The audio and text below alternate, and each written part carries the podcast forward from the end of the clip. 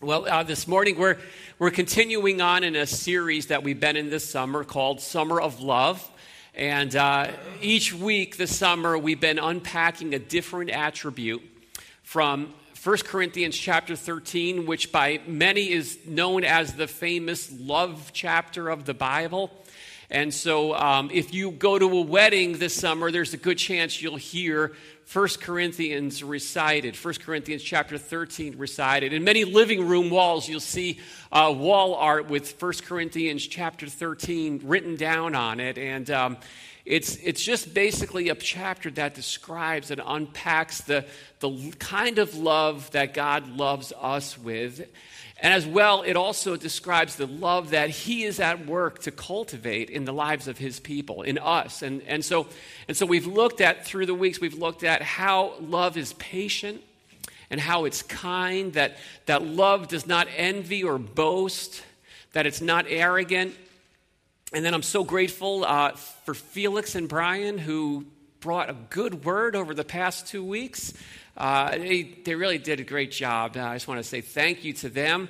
Uh, Felix explained how love is not self seeking, that it does not insist on its own way. And then Brian jumped in and showed us that love is not irritable.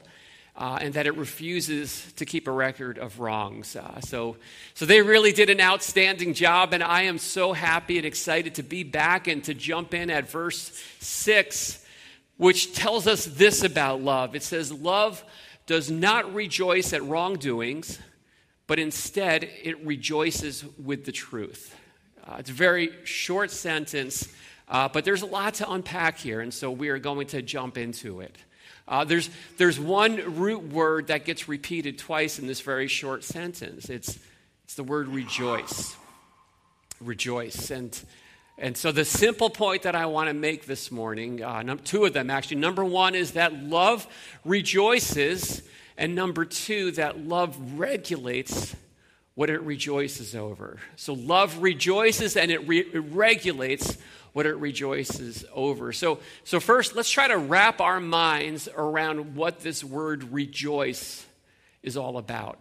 Um, so, to quote a line from the Partridge Family theme song, if you know that one, to rejoice kind of means to come on and get happy about something, to, to celebrate outwardly in an expressive way. It's an emotional expression of joy and delight that comes out of our lives. And, and, and, and rejoicing is something that, that we constantly find God calling his people to do, time and time again, all over the scriptures.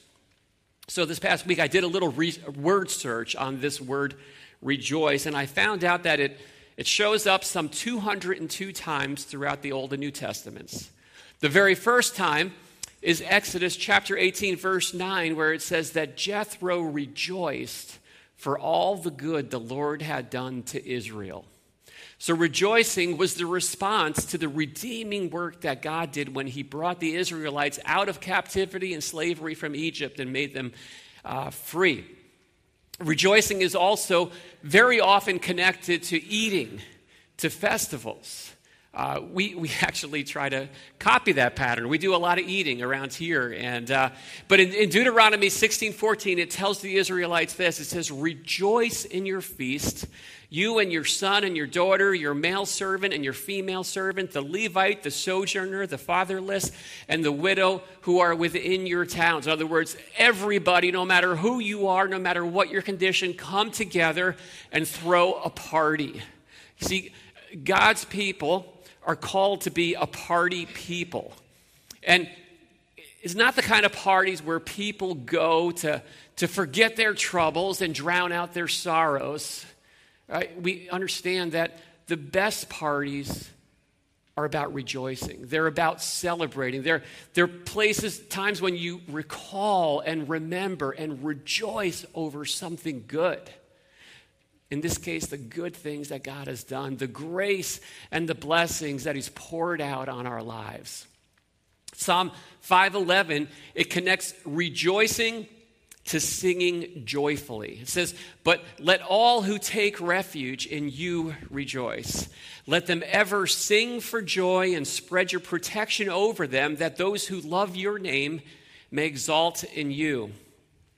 And so, you probably know this, but when we come together here on Sunday mornings and, and we sing together in worship, we are here to rejoice to exalt, to awaken our emotions and express delight in our great God, in the Lord. That's, that's part of what we do when we gather together. All right, Psalm 96 11, it calls all of creation to rejoice. It says, Let the heavens be glad and let the earth rejoice, let the sea roar and all that fills it. Psalm 118 24 reminds us this this is the day that the Lord has made. Let us rejoice and be glad in it. It's a great verse. So maybe, maybe for whatever reason, yesterday wasn't a good day for you. It didn't go the way that you wanted it to. Well, good news. God has given you a brand new day. Today, it is going to be filled with brand new mercies, with grace, with opportunities that are going to be set before you. And so let that reality of this new day stir up a passion inside of you and express it. Rejoice and be glad in this day that God has given you as a gift. Uh, rejoicing is also seen as kind of like an act of defiance. You know, we live in a very broken down world. Things are not always going the way that we want them. And, and in Habakkuk chapter 3, verses 17 to 19, it says this Though the fig tree should not blossom, nor fruit beyond the vines. The produce of the olive falls, and the fields yield no food. The flock be cut off from the fold, and there be no herd in the stalls. Yet I will rejoice in the Lord. I will take joy in the God of my salvation. And so here's, here's the question this passage is answering. So, when everything around you is not going right, when everything around you seems to utterly stink, can you still rejoice? Of course you can. That's, that's what faith is all about. That is the place where faith kicks in. Faith believes that the story is not over yet, right? That the way it is right now isn't the way it's always and ultimately going to turn out to be. That the God who has a hold of your life, He's still at work and he is good and he never changes and, and you're going to keep on going. Keep on believing that the best has yet to be written despite the current chapter you may be in. Rejoice. Jesus rejoiced when, when he saw his disciple apprentices doing ministry. They what you got to know about his disciples is that they were not standouts you know. They they were run of the mill working class overlooked nobodies. Ordinary in every way possible. And, and yet, he looks and sees them coming back from this ministry assignment. They have just accomplished this incredible ministry, and Jesus can't help but rejoice, and that overflows in prayer. And Luke 10 21, in that same hour, he rejoiced in the Holy Spirit and said, Thank you, Father, Lord of heaven and earth, that you have hidden these things from the wise and understanding and revealed them to little children. Yes, Father, for such was your gracious will. You know, it's it's amazing that, that we get the opportunity, the privilege of participating in what God is doing in this world, isn't it? Right? We, we get to play a part uh, in His eternal purposes being accomplished. Um, I don't know about you, but I feel like my life is exhibit number one for the reality that an extraordinary God uses and works through ordinary people, because that kind of just sums up my life ordinary in every way. And yet, God, for whatever reason, chooses to use people like me, people like you, people like us. Rejoice about that reality. All right, one last example Philippians chapter 4, verse 4 Rejoice in the Lord always. And again, I say rejoice. You see, just in case you miss it the first time, he has to say it again. Rejoice, not as a, um, you know, a suggestion. It's, it's, it's, a, it's, a, it's an imperative, it's a command. Keep on rejoicing. It's essential to the Christian life. It's not like an optional accessory. We can always rejoice, not in our circumstances, not in our situation, because those change day by day, moment by moment, right? But, but we can always rejoice in the Lord because He never changes. And He is always good all the time. And so God's call is to continually come on and get happy about Him.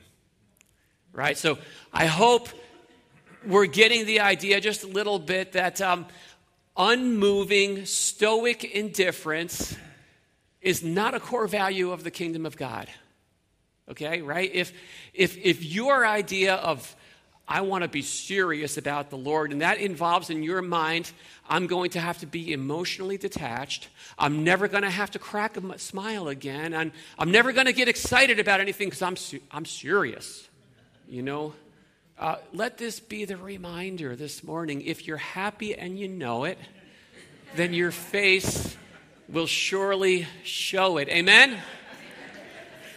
Good. You're with me. All right. Jeff, Jeff Bridges says it this way God intends the Christian life to be a life of joy, not drudgery. The idea that holiness be associated with a dour disposition is a caricature of the worst sort. Just the opposite is true. Those who walk in holiness experience true joy. Right? Sometimes we've got to remember that connection. See, rejoicing, it's a, it's a reflection of this reality that God created us as physical, as emotional, and as spiritual. All three of those are valid and are to be embraced. And all three get engaged when we take part in this activity of rejoicing. Now, um, now I got to tell you a little bit about myself. I grew up Baptist. I grew up in the conservative, independent Baptist type, which some of you know what that means, others of you don't. But I'll let you know what that means is that emotional expressions were highly discouraged, always suspect. Being reserved was a core value, rejoicing, not so much. And uh, there was one time when someone sang this beautiful song on a Sunday morning, and, and the congregation just spontaneously, it wasn't a regular thing, but they spontaneously started just applauding, clapping, as they wanted to respond until this man in the front row, with this dour, stern look on his face, jumped onto the platform and set the congregation straight. Said, We don't do that here. And that was the end of that. So so I might just contrast that with uh, what I saw here a couple of weeks ago. I wasn't here, as you know. I was down at Bethany Beach with our family, and um, you may have noticed that uh, Felix, when he preaches here on Sunday mornings, he has a way of recruiting the Saturday morning men's group to help conclude the sermon. I'm not sure how he does it, but he does it. I actually, I don't think he actually asked them. I think it's just basically, here's what you guys are doing. Be here tomorrow, and they just, and, and they, they do. You guys are, it's impressive. I don't, I'm blown away at it. So we were away in Delaware, and when I got the chance, I, I went to the podcast and I listened to the audio sermon, but then I was told by a very reliable source no, Brian, listening to it is not enough you have to watch the live stream. And so I did. And, and I took a screenshot, and I want to show it to you here. Look at that guy. See? This is what rejoicing looks like. This is why I call my friend Felix Nigerian Thunder. And he is showing us, showing me how to rejoice.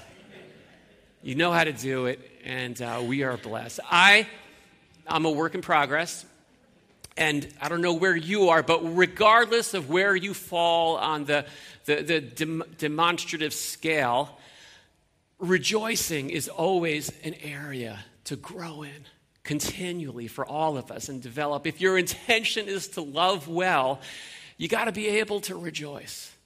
You got to be able to celebrate. On, on, a, on, a, physiological level, they say that celebrating releases endorphins and dopamine and serotonin in our bodies. And, and, and these are the neurotransmitters that, that are responsible for making people feel happy, for making them feel motivated, and making them feel connected to each other.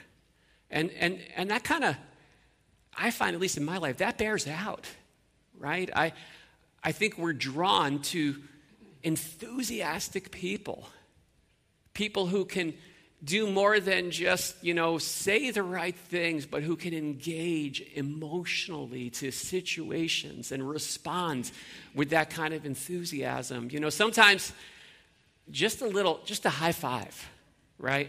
You, you guys know me, I'm not a big hugger, but man, a high five, like that's a, that goes a long way. That can have a powerful, just relational effect. And it's all wrapped up in this idea of rejoicing. It, it deepens connections. It's a, it's a huge part of what binds a church community together as well.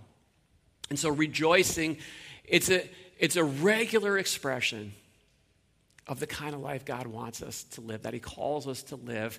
And their second aspect is that it also needs to be regulated.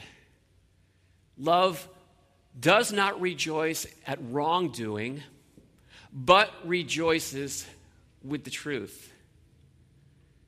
So I think what this is getting at is this reality that rejoicing is really something every person on the planet will do. Every one of us are going to get happy about something. The question is, what is it going to be? What are we going to get happy about? What will we choose to delight in? So when a child comes home from school and he has an A on the paper that he studied for and tried so hard to get, uh, the parent will usually rejoice, celebrate. That's awesome. Like when I get when I get home after a bike ride and I open up my Strava and check my stats, and it tells me that I got a PR at a particular place, a personal record, I do a little happy dance. Like, I get excited. You have to understand, I'm I'm nearing in on 54 years old, and PRs are few and far between at this stage of life. And so I get excited about that. And the reality is, we're all rejoicing. So, rejoicing, it's, it's not a religious thing, it's a, it's a human thing. And so, someone once said, you know, but Pastor Brian, I'm kind of a reserved person, and, you know, I'm kind of just low key in worship because that's just the way that I am. And I said, well, you know what? I remember watching football with you. and you may be low key from 10:30 to 11:30 on Sunday morning, but once 1 p.m. rolls around on Sunday afternoons, you are anything but. And I said, "Hey, well, you know what? If watching a group of grown men chase a ball down a field in tights is emotionally compelling to you, so be it." Um, point I'm trying to make is that we all rejoice. And if our intention is to love, what we rejoice over needs some discernment, it needs some direction, it needs some regulation. I, I, I think of a few Met fans of mine um, who, you know, there are Met fans and there are bitter Met fans. Um, I'm talking about bitter Met fans. These are the ones who get more excited when the Yankees lose than they do when the Mets win. And it's hard to even say that as a Yankee fan because there is very little winning going on in any New York ball club these days. But at this point, if you're not keeping track, it is the Yankees who are winning the battle to the basement of the major leagues. It is a sad state of affairs. Um, but it doesn't, it doesn't take a lot to start reorienting our lives to rejoice in what's wrong instead of what's right. It's sometimes called the bitter root. And it can set in fast. And, and when it does, it can start rotting the heart out. Our lives can start rotting out. Um, do you ever find yourself, you got nothing to say when someone comes with something good that's just happened to them? But when something bad happens, you're at no loss for words. And sometimes it's just the snarky, sarcastic little comment, and other times it can just be this ongoing commentary that effectively is delighting in another person's misery. That can happen. Um, love does not rejoice at wrongdoing.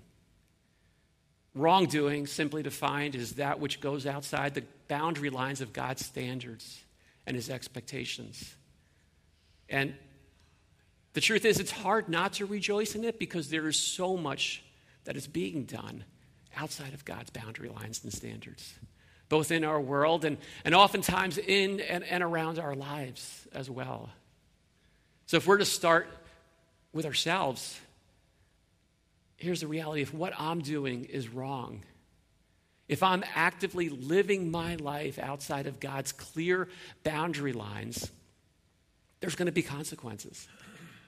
And so, as an example, if I start celebrating with you and talking to you about how I lied to her and she didn't know it, I pulled one over on her, what have I just demonstrated?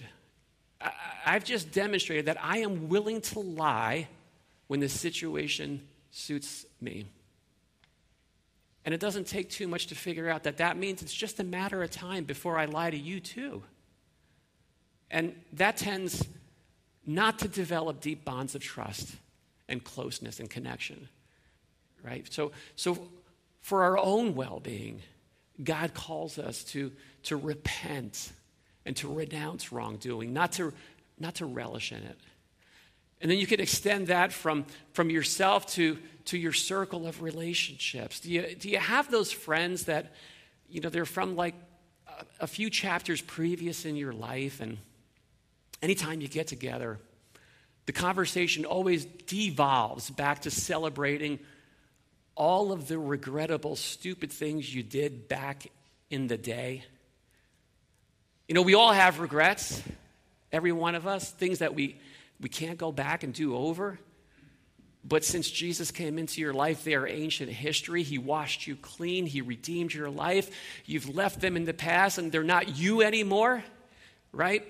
The Apostle Paul says, When I was a child, I reasoned like a child, but, but then I grew up and I left childish ways behind. Doesn't always happen, though. Some people never seem to get out of that childish stage, they just stay there, stuck in the past, and they want you to relive it with them. And sometimes you have to just say, Sorry, I, I can't go there with you. You see, what you have to understand is it may be a highlight for you, but for me, it's just a footnote. It's just, it's old news, it's ancient history. Can we just change the subject and, and let's celebrate something else?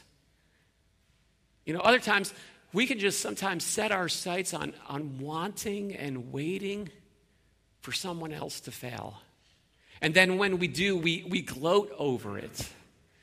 And, and other times, um, celebrating what's wrong, sometimes it just takes the shape of commiseration or what we call a pity party, right? Pity parties where you're looking for someone else to commiserate with because misery tends to love company. And so you can dwell on, I'm a victim, you know. Look at all of the ways I've been wrong. And I want an audience so I can broadcast it, so we can celebrate this together. Look at these things that have been done to you. Everything is against me. Everyone doesn't want this for me. Uh, it really is nothing more than a twisted way of rejoicing in wrongdoing. And there's nothing about any of that that builds others up that brings people closer together. God redeems us out of what is wrong and brings us into his righteousness, into a right way of living. And so here's the thing when we find our minds moving in that direction, let that be a cue to take action. To intentionally adjust the orbit of what's getting our focus and find something right to rejoice in. See, in so many ways, the battle, it, it takes place in the mind. Uh, I, I think you can think about it like this like every day in all of our lives, there is going to be a highlight reel playing inside of our hearts and minds. We get to choose what the content of what's going to run on that reel. You choose what the highlight reel is going to play. It's what you rejoice in. And what you celebrate, you rejoice in. Now, we have a spiritual adversary, a real spiritual adversary. His name is Satan, and he has a vested interest in fixing our focus on everything that's wrong. He wants to fill that reel with accusation, with condemnation, with criticism, with division, and ultimately with destruction. He wants us to believe that the best you can do is find some way to temporarily or sometimes permanently check out of reality. Check out from all these different things that, are right, that aren't right. That's the highlight. That's the best you can hope for. Of course, whatever that is, it always comes to an end.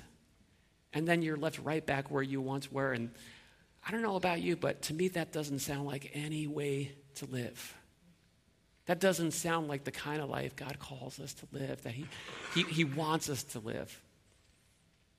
See, on the other side, there is the living, eternal Creator God who is good all the time. God is good all the time, and all the time, God is good. As one of the just professions of faith foundational to the Christian life. And this God is at work in your life, in my life, in ways that are good. Now, it doesn't mean that life is going to be good all the time, but even when it's not, He doesn't stop being good. Even when things aren't great, there are still good things that He is doing in and around our lives all the time. And so we have the opportunity to let that be the highlight reel. Let that be what runs through our hearts and minds. Catch a vision for the goodness of God, how awesome his ways are, how amazing his grace is, and lock into that and live from that place day in and day out. How, how do we get there? How does that happen? I, I think it's interesting that the word for rejoice it's an extension of the word for joy. And when you look back at the Greek construct of it, the word for joy is really the same root word as the word for grace. So I feel like it's kind of bringing us back to the core, which is the grace of God that we've been shown. That's where it starts. Tuning in to the grace of God all the ways that God is at work in ways that we don't deserve, we haven't earned, we don't work for. He just pours them out in our lives. He's pouring out blessings on our lives every day. They're there, but we need to be tuned into them. We need to pay attention to them to see them.